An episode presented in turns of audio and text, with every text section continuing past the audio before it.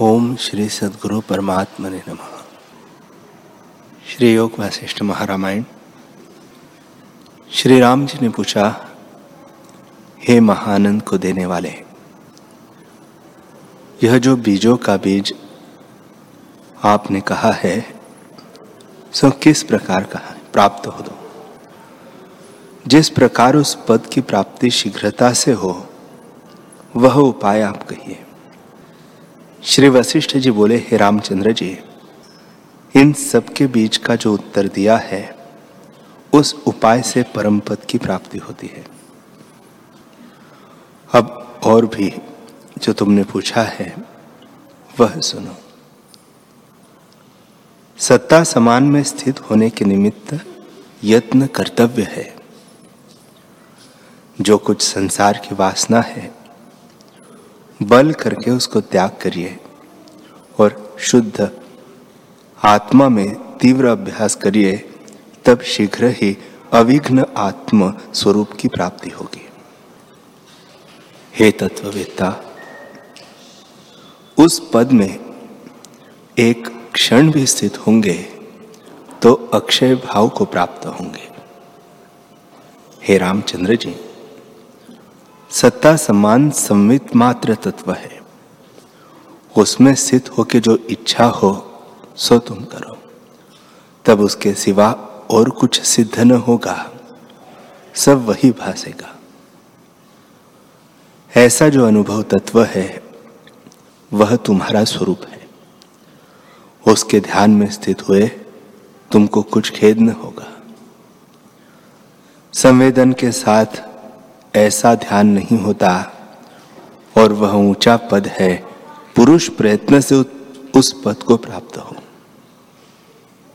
हे रामचंद्र जी, केवल संवेदन के साथ ध्यान नहीं होता, क्योंकि सर्वत्र संभव संवित तत्व है।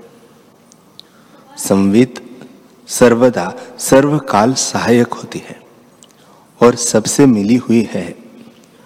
जो कुछ चितवे जो इच्छित हो, जो कुछ करे, सो सब संवित से सिद्ध होता है। हे रामचंद्र जी आत्म तत्व प्रत्यक्ष है, पर उसका भान नहीं होता, और जो कुछ भासता है, वही अविद्या आवरण है, सो इसका दुख होता है। स्वरूप के प्रमाद से जो दृश्य की वासना करता है, उसकी दृढ़ता से अंतकरण दुख पाता है। जब यत्न करके वासना का त्याग करिए, तब मन और शरीर के दुख सब नाश हो जाएँगे। पूर्व जो मोह दृढ़ हो रहा है, जैसे मेरु को मूल से उखाड़ना कठिन है, तैसे ही वासना का त्याग कठिन है। वह वासना मन से होती है। जब तक मन क्षय नहीं होता, तब तक वासना भी क्षय नहीं होती। तत्व ज्ञान बिना मन का नाश नहीं होता। वासना और मन का आवरण एक साथ दूर होता है। यह परस्पर कारण रूप है। इससे हे रामचंद्र जी, तुम पुरुष प्रयत्न करके मन के संकल्प विकल्प को निवृत्त करो और अभ्यास और विचार करके विवेक का उपाय करो। और भोगों की वासना दूर से त्यागो, इसे से तुम शांतिमान होंगे। इन तीनों के सम अभ्यास से तत्व ज्ञान मनोनाश और वासना क्षय का बारंबार अभ्यास करो। जब तक इनको न साधोगे। तब तक अनेक उपायों से भी शांति को न प्राप्त होंगे। हे राघव वासना क्षय और मनोनाश और तत्व ज्ञान से वासना क्षय न करे तो कार्य सिद्ध नहीं होता। और जो मनोनाश करे और तत्व ज्ञान से वासना क्षय न करे, तब भी कल्याण न होगा और तत्व ज्ञान का विचार करे और वासना क्षय न हो, तब भी कुशल न होगी। जब इन तीनों का सम अभ्यास हो, तब फल की प्राप्ति हो। हे रामचंद्र जी, एक के सेवन से सिद्धता नहीं प्राप्त होती है। जैसे मंत्र को कोई प्रतिबंध लय न करे तो मंत्र फलदायक नहीं होता। और एक एक चरण पढ़े तो भी फलदायक नहीं जब तक सब मंत्र संध्या अधिक एक ठोर नहीं होते, तब तक मंत्र नहीं फूटते। तैसे ही अकेले से कार्य सिद्ध नहीं होता। जब चीरकाल इनको इकट्ठा सेवे, तब कार्य हो। जैसे सेना संयुक्त बड़ा शत्रु हो और उसके मारने को एक शुरमा जावे तो शत्रु को मार नहीं सकता। और यदि इकट्ठा सेना पर जा पड़े, तब उसको जीत लेवे। तैसे ही संसार रूपी शत्रु के नाश के लिए, जब तत्व ज्ञान मनोनाश और वासना क्षय का इकट्ठा अभ्यास हो, तब संसार रूपी शत्रु का नाश हो। हे रामचंद्र जी। जब तीनों का अभ्यास करोगे, तब हृदय की अहम मम ग्रंथि टूट पड़ेगी। अनेक जन्मों की संसार सत्यता जो इसके हृदय में स्थित हो रही है, सो अभ्यास योग से टूट पड़ेगी। इसे चलते, बैठते, खाते, पीते, सुनते, सूंघते, स्पर्श करते और जागते इन तीनों का अभ्यास करो। हे रामचंद्र जी, वासना के त्याग से प्राण स्पंद रोका जाता है। जब प्राणों का स्पंद रोका, तब चित्त अचित्त हो जाता है। एक प्राणों के रोकने से ही वासना क्षय हो जाती है। तब भी चित्त अचित्त हो जाता है। आत्मयोग से अथवा वासना के त्याग से आत्म तत्व प्रकाशेगा। इनमें जो तुम्हारी इच्छा हो, वही करो। चाहे प्राणों को, योग से रोको, चाहे वासना का त्याग करो।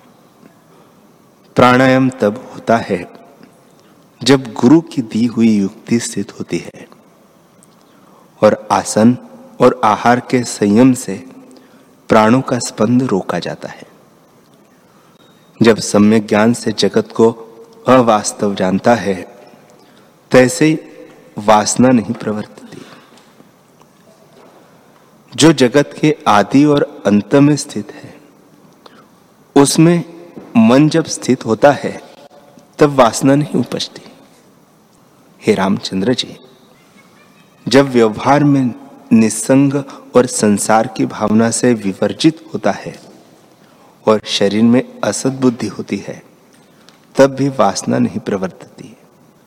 और जब विचार करके वासना क्षय हो, तब चित्त भी नष्ट हो जाएगा। जैसे वायु के ठहरने से धूल नहीं उड़ती, तैसे ही वासना के क्षय हुए चित्त नहीं उपजता जो प्राण स्पंद है, वही चित्त स्पंद है। जब वासना फुरती है, तब जगत भ्रम उपजता है। जैसे पवन से धूल उपजती है तैसे ही चित्त से वासना उपजती है। जब प्राण स्पंद ठहरता है, तब चित्त भी ठहर जाता है। इससे यत्न करके प्राण स्पंद अथवा वासना के जीतने का अभ्यास करो, तब शांतिमान होंगे। और जो यह उपाय न करो और दूसरे यत्न से चित्तवश करने का उपाय करोगे तो बहुत काल में आत्मपद को पाओगे। हे रामचंद्र जी, इस युक्ति के बिना मन के जितने का और कोई उपाय नहीं है। जैसे मत वाले हाथी को अंकुश बिना वश करने का उपाय और कोई नहीं, तैसे ही मन भी युक्ति बिना वश नहीं होता। वह युक्ति यह है कि संतों की संगति और सच्शास्त्रों का विचार करना। इस उपाय से तत्वज्ञान वासना क्षय और प्राणों का स्पंद रोकना होता है। चित्त वश करने की यह परम युक्ति है। इससे चित्त शीघ्र ही जीता जाता है। जो इन उपायों का त्याग कर हट से मन वश किया चाहते हैं, वे क्या करते हैं? जैसे तम के नाश करने को। दीपक जलावे तो नाश हो जाता है, और शस्त्रों से तम को काटे तो तम नाश न होवेगा। तैसे ही और उपायों से चित्त वश न होगा। इस बिना जो और उपाय करते हैं, वे मूर्ख है। जैसे मतवाला हाथी, कमल की तांत से बांधा नहीं जाता और जो कोई उससे बांधने लगे तो वह महामूर्ख है। तैसे ही मन के जीतने को और प्रकार जो हट करते हैं, सो महामूढ़ है। और उपाय करके क्लेश प्राप्त होगा, आत्मसुख प्राप्त न होगा। जैसे दुर्भाग्य जीवों को कहीं सुख नहीं होता है। हे रामचंद्र जी। जिसने तीर्थ, दान, तप और देवताओं की पूजा, यह चारों साधन किए हैं और मन जितने का उपाय नहीं किया, वह मृग किनाई भ्रमता फिरता है और पहाड़ों की कंधरा में फल और पत्र खाता फिरता है, क्योंकि उसने मन का नाश नहीं किया, इससे आत्मपद को नहीं पाया वह पशुओं के समान है। जैसे और पशु होते हैं, तैसे ही वह भी है। हे रामचंद्र जी, जिस पुरुष ने मन को वश नहीं किया, उसको शांति नहीं होती। जैसे कोमल अंग वाला मृग ग्राम में जाने से शांति पाता है, और जैसे जल में पड़ा तृण नदी के वेग से भटककर कष्टवान होता है। तैसे ही वह पुरुष कर्म करता है और मन को स्थित किए बिना कष्ट ही पाता है। कभी दुख से जलता है और कभी कर्मों के वश से स्वर्गों को प्राप्त होता है, पर वह भी नष्ट हो जाते हैं। जैसे जल में तरंग उछलते हैं, कभी अधक हो जाते हैं और कभी ऊर्ध्वक हो जाते हैं। तैसे कर्मों के वश से जीव स्वर्ग नरक में भ्रमते हैं। इसे ऐसी दृष्टि का त्याग करके शुद्ध संवित मात्र का आश्रय करो और वीतराग होकर स्थित हो। हे रामचंद्र जी, जगत में ज्ञानवान ही सुखी है और जीता भी वही है और सब दुखी और मृतक के समान है। और बलि भी ज्ञानवान ही है। जो मोहरूपी शत्रु को मारकर संसार समुद्र के पार होता है और सब निर्बल है। इससे तुम भी ज्ञानवान हो। संवेदन रहित जो संवित मात्र तत्व है, उसमें स्थित हो। वह एक है और सबके आदि सबसे उत्तम, कलना से रहित और सब में स्थित है तो करता हुआ भी अकर्ता होंगे और पर ब्रह्म उदय होगा। श्री वशिष्ठ जी बोले, हे रामचंद्र जी, जिस पुरुष ने आत्मविचार कर अपना चित्त अल्प भी निग्रह किया है, वह संपूर्ण फल को प्राप्त होगा। और उसी का जन्म सफल होगा। हे रामचंद्र जी, जिस चित्त में विचार रूपी कण का उदय हुआ है, वह अभ्यास से बड़े विस्तार को पावेगा। हृदय में जो विवेक, वैराग्य, विचार उपजता है तो वह बढ़ता जाता है और अविद्यारूपी अवगुणों को काट डालेगा। और सब शुभ गुण आन उसमें आलय करेंगे। जैसे जल से पूर्ण हुए ताल का सब पक्षी आन आश्रय करते हैं। हे रामचंद्र जी, जिसको सम्यक ज्ञान प्राप्त होता है और निर्मल बोध से यथार्थ दर्शन होता है, उसको इंद्रिया चला नहीं सकती।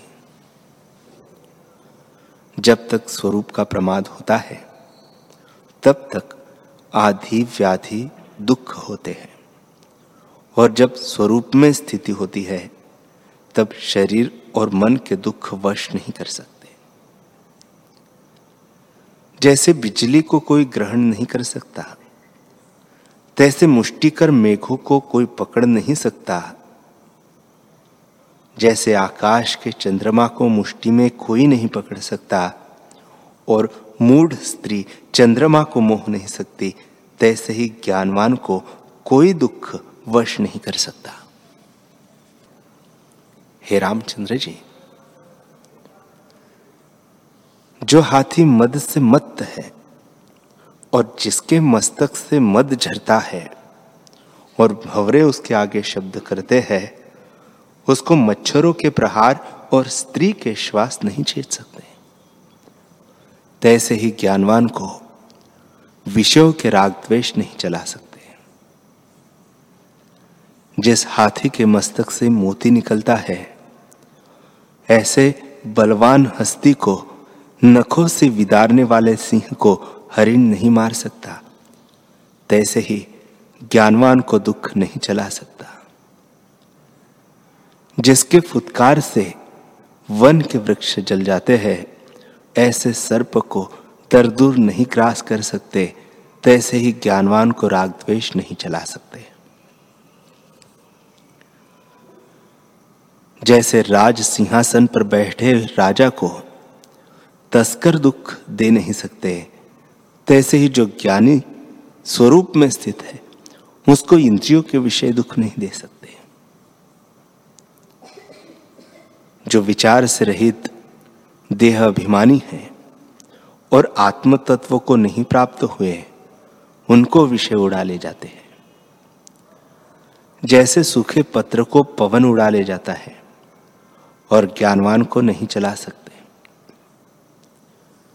जैसे पर्वत मंद पवन से चलायमान नहीं होता, तैसे ही ज्ञानवान सुख दुख में चलायमान नहीं होता। और जो विचार से रहित है, वह जगत को सत मानता है। सांसारिक पदार्थों में रत मनुष्य, गुरु और शास्त्रों के मार्ग से विमुख है और मूड होकर खाने पीने में सावधान है। वह विचार से शून्य, वह मृतक समान है। उसको यह विचार कर्तव्य है कि मैं कौन हूँ? यह जगत क्या है? कैसे उत्पन्न हुआ है और कैसे निवृत्त होगा? इस प्रकार विचार कर। संतों के संग और अध्यात्म शास्त्र के विचार से जो पुरुष दृश्य भाव को त्याग कर आत्म तत्व में स्थित होता है, वह परम पद को पाता है। जैसे दीपक के प्रकाश से पदार्थ पाया जाता है तैसे ही विचार से आत्म तत्व पाया जाता है। हे रामचंद्र जी, जिसको शास्त्र विचार से आत्म तत्व का बोध होता है, वह ज्ञानी कहता है और वह ज्ञान ज्ञेय के साथ अभिन्न रूप है। अध्यात्म विद्या को विचार करके आत्मज्ञान प्राप्त होता है। जैसे दूध से मत कर मक्खन निकाला जाता है, तैसे ही विचार से आत्मज्ञान प्राप्त होता है। गेय जो भीतर है, सोई परब्रह्म स्वरूप है और सत्य है, पर असत्य किनाई होकर स्थित है। ज्ञानवान उसको पाकर तृप्त होता है। और जीवन मुक्त होकर अपने आप में प्रकाशता है। जैसे चक्रवर्ती राज्य से आनंद और तृप्ति होती है, तैसे ही ज्ञानवान ब्रह्मानंद में इंद्रियों की इच्छा से रहित छोपता है और शब्द, स्पर्श, रूप, रस और गंध पाँचों इंद्रियों के विषयों में आसक्त नहीं होता। सुंदर राग तंत्री के शब्द, स्त्रियों के गाने और कोकिला पक्षी और गंधर्व गंधर्वी आदि जो गायन है, उनमें वह आसक्त नहीं होता। अगर चंदन, मदार कल्प वृक्ष के सुंदर फूलों के सुगंध, अप्सरा और नाग कन्याओं की नाई सुंदर स्त्रियों का स्पर्श करने और हीरे, मणि और भूषण और नाना प्रकार के वस्त्रों में वह बंधनवान नहीं होता। जैसे चंद्रमा सुंदर और शीतल है, परंतु सूर्यमुखी कमलों को विकसित नहीं कर सकता, तैसे ही सुंदर स्पर्श ज्ञानी के चित्त को हर्षवान नहीं करता।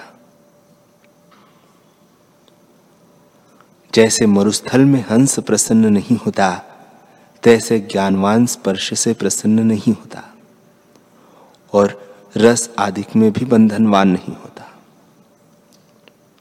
दूध, दही, घृत आदि रस भक्ष्य भोज्य, लेह्य और चोष्य, यह चारों प्रकार के भोजन और कटु, तीक्ष्ण, मीठा, खारा आदि जितने रस है, इनकी इच्छा ज्ञानवान नहीं करते और किसी में बंधनवान नहीं होते। वे आत्मबोध से नित्य तृप्त है और किसी भोग की इच्छा नहीं करते। जैसे ब्राह्मण मुर्गी के मांस के खाने की इच्छा नहीं करते, तैसे ही ज्ञानवान उर्वशी, रंभा, मेनकादिक अप्सराओं की इच्छा नहीं करते। और चंदन, अगर, कस्तूरी, मदार आदि वृक्षों के फूलों की सुगंध की इच्छा नहीं करते। जैसे मछली मरुस्थल की इच्छा नहीं करती, तैसे ही ज्ञानवान सुगंध की इच्छा नहीं करते और रूप की इच्छा भी नहीं करते। सुंदर स्त्रियाँ बाग तालाब, नदियाँ इत्यादि जो रूपवान पदार्थ है, तिनकी इच्छा ज्ञानवान नहीं करते। जैसे चंद्रमा बादलों की इच्छा नहीं करता तैसे ही ज्ञानवान रूप की इच्छा नहीं करते और की क्या बात है? इंद्र, यम, विष्णु, रुद्र, ब्रह्मा, समुद्र, कैलाश, मंदराचल, रत्न, मणि और कंचन, ये जो बड़े बड़े पदार्थ है, उनकी भी वे इच्छा नहीं करते जैसे राजा निच पदार्थों की इच्छा नहीं करता, तैसे ही ज्ञानवान पदार्थों की इच्छा नहीं करते। समुद्र और सिंह के गर्जने और बिजली के कड़कने का जो भयानक शब्द है, उसको भी सुनकर वह भयवान नहीं होते। जैसे शुरमा धनुष का शब्द सुनकर भयवान नहीं होता। ज्ञानवान, मतवाले हाथी, वैताल, पिशाच और इंद्र के वज्र के शब्द सुनते और देखते हुए भी कंपायमान नहीं होते। और सत स्वरूप की स्थिति से कभी चलायमान नहीं। शरीर को जो आरे से काटिए, खड़ंग से कण कण करिए और बाणु से वेधिए तो भी कंपायमान नहीं होते। उसको राग द्वेष भी किसी में नहीं होता। यदि शरीर पर एक और जलता अंगारा रखिए और एक और फूलों की माला रखिए तो भी वह हर्ष शोकवान नहीं होता। एक और खड़ंग धारवत तीक्ष्ण स्थान हो और एक और पुष्पशैया हो तो उसको दोनों तुल्य है। एक और शीतल स्थान हो और एक और गर्म शिला हो तो उसको दोनों तुल्य है। एक और मारने वाला विष हो और दूसरी ओर जियाने वाला अमृत हो तो उसको दोनों तुल्य है। हे रामचंद्र जी चाहे संपदा प्राप्त हो, चाहे आपदा हो। चाहे मृत्यु हो, चाहे उत्साह हो। इनमें व्यवहार करता भी वह दृष्टि आता है, परंतु हृदय से हर्ष और शोक नहीं। उसका मन ज्ञान संयुक्त है और सदा सम रहता है। हे रामचंद्र जी। लोहे के कुल्हाड़े से उसका मांस तोड़िए, नरक में डालिए और ऊपर से शस्त्रों की वर्षा हो तो भी ज्ञानवान भय न पावेगा और न उद्वेगवान और न व्याकुल होगा, ना ही दीन होगा। ज्ञानवान, इनमें सदा समदृष्टि होकर पहाड़ किनाई धैर्यवान स्थित रहता है। हे रामचंद्र जी ज्ञानवान राग द्वेष से रहित और देह अभिमान से मुक्त हुआ है। उसका शरीर अग्नि में पड़े व खाई में गिरे, अथवा स्वर्ग में हो, उसको दोनों तुल्य है और वह हर्ष शोक से रहित है। हे रामचंद्र जी, जिसको स्वरूप में दृढ़ स्थिति हुई है, वह चलायमान नहीं होता। जैसे मेरु स्थित है उसको पवित्र पदार्थ हो अथवा अपवित्र पदार्थ हो। पथ्य हो व कुपथ्य हो। विष हो अथवा मृत हो। मीठा, खट्टा, सलोना, कड़वा, दूध, दही, घृत, रस, रक्त, मांस मध्य अस्थि तृण आदि जो भक्ष भोज्य, लेह्य, चोष्य, भोजन है, वह सम है। न इष्ट में वह रागवान होता है और न अनिष्ट में द्वेषवान होता है।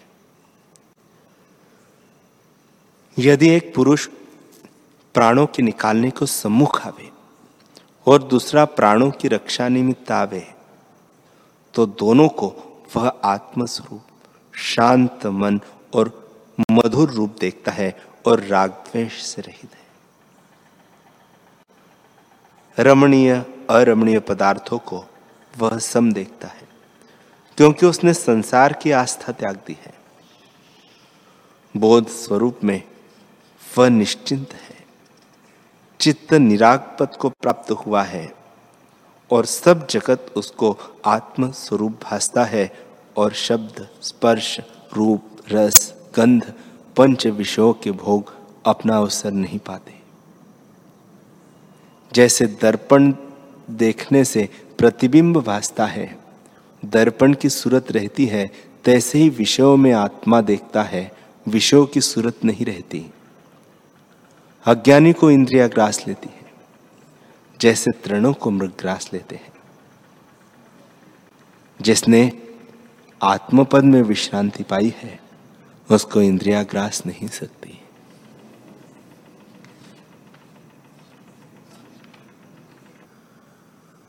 हरि हरि ओम।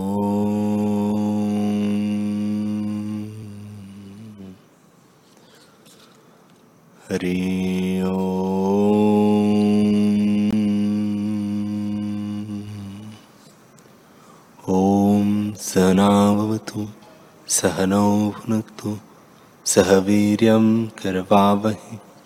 तेजस्विनावधीतमस्तु मा विद्विषावहे ओम शांति शांति शांति।